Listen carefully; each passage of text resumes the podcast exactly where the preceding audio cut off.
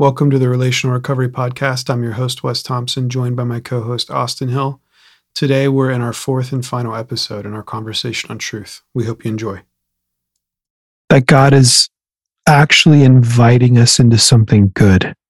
Mm-hmm. He's inviting us all into something more beautiful. And and we settle so often for counterfeits of that. And that's what leads us to disorder. You know, God's trying to put us back together um, from the disorder that we've caused in our lives and in the lives of people around us. But it takes humility and it takes grace and it takes love and if you notice, if we, if we were able to just like pay attention, sometimes you can just intuitively notice when it's real truth because again, Christian truth aims at what's beautiful. So much of what's being advocated for, the end result is violence, the end result is accusation. The end result is degradation. The end result is humiliation. It's not beautiful. it's, it's actually on the path to death. And it's foolish. And that's why I love Anais Nin's quote um, that says, you know, we don't see things the way they are. Or another way to say it would be, we don't see the truth as it really is. We don't see reality. We don't see things the way they are. We see things the way we are. In other words, if we were honest, if we were aware, we would realize that oftentimes the frustration we have at the world is really frustration with ourselves. Yeah. Mm-hmm. Yeah, that's the so going back to like if we kind of flip this whole idea of if if we aren't the ones that created what is good what that means is that means there's somebody outside of us something bigger than us. And i think both like you and i both believe that that person is jesus. He is the one that makes what he is the one who clearly defines what is true. And if that is real and i think it is that means i get to see how i'm messed up and how i need to improve and how i am shown forgiveness by jesus. So what that does and why that's beautiful is it because I can look at you, Wes, or someone who is someone else and see how they are not good also? And instead of pointing out their imperfections and dividing and saying, like, yeah, I'm better than you, it's saying we are the same in, in our messed upness. I know a more beautiful way that's outside of both of us that we point towards.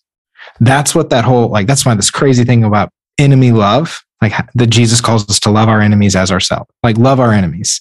How do we do that? We realize that because we know who the true enemy is. It's not the person who's out to get me or who hates me. It's the thing that controls them that drives them to hate people. So I, because I see the hate in myself. I see the, my anger, my frustration, my, the sin in myself also. That's why we're saying that's why this truth is outside of us it's somebody else who I say is Jesus is identifying that we're measuring him, not someone else, because I'm much, it's much easier to get people to point towards someone else instead of like, look at, I am, I am perfect. I am good. No, you're not. Everyone's going to see that.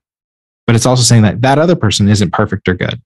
Mm. So hmm. there's this commonality or mutual respect that is built around the idea that we are both imperfect and we both need something better than ourselves. That's that more beautiful picture. That's really good. And so maybe maybe a way that we can apply this and do some self you know, as Jerry Colonna would call it, radical self inquiry, ask ourselves questions, yeah. is when you think about what you believe is true and good, is that leading you towards peace and hope? Mm. in love of self and God and others? Or is your beliefs around around what is true and good is it leading you towards fear and shame and guilt and anxiety and accusation and suspicion and distrust Because I would argue, right, if Christian truth is aimed at what's beautiful and good, then Christian truth aims at, right, then it, it results in the fruit of the Spirit that we see in Galatians 5. And so so as a result if you're if what we believe about what is true is leading us towards all those negative things i think we could all agree that one of those lists was negative then i, I would caution us that like that's maybe we need to do maybe we need to do some repentance or turning mm-hmm. from maybe we need to do some turning towards christ maybe we need to do some evaluation, right? Um, maybe we're maybe we're trying to measure up. You know, I love the. You know, we were with Jim and Jim and Cliff um, last week, or this, or I guess a couple days ago, and their definition of repentance being like coming home mm. to Christ. You know, um, remembering the love that God has for us, remembering the love that Christ has for us. Um, Again, Christian truth being aimed at what's beautiful. That's beautiful.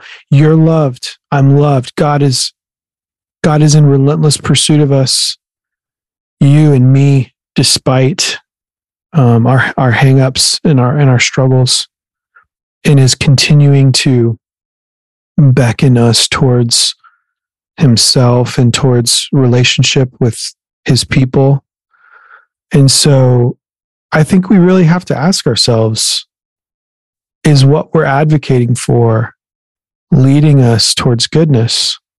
Mm. Is what we're advocating for leading us towards order? Or is what we're advocating for leading us towards disorder and leading us towards pain and leading us towards dysfunction? Thanks for listening to this episode of the Relational Recovery Podcast. We'll be back tomorrow with a new conversation. We'll see you then.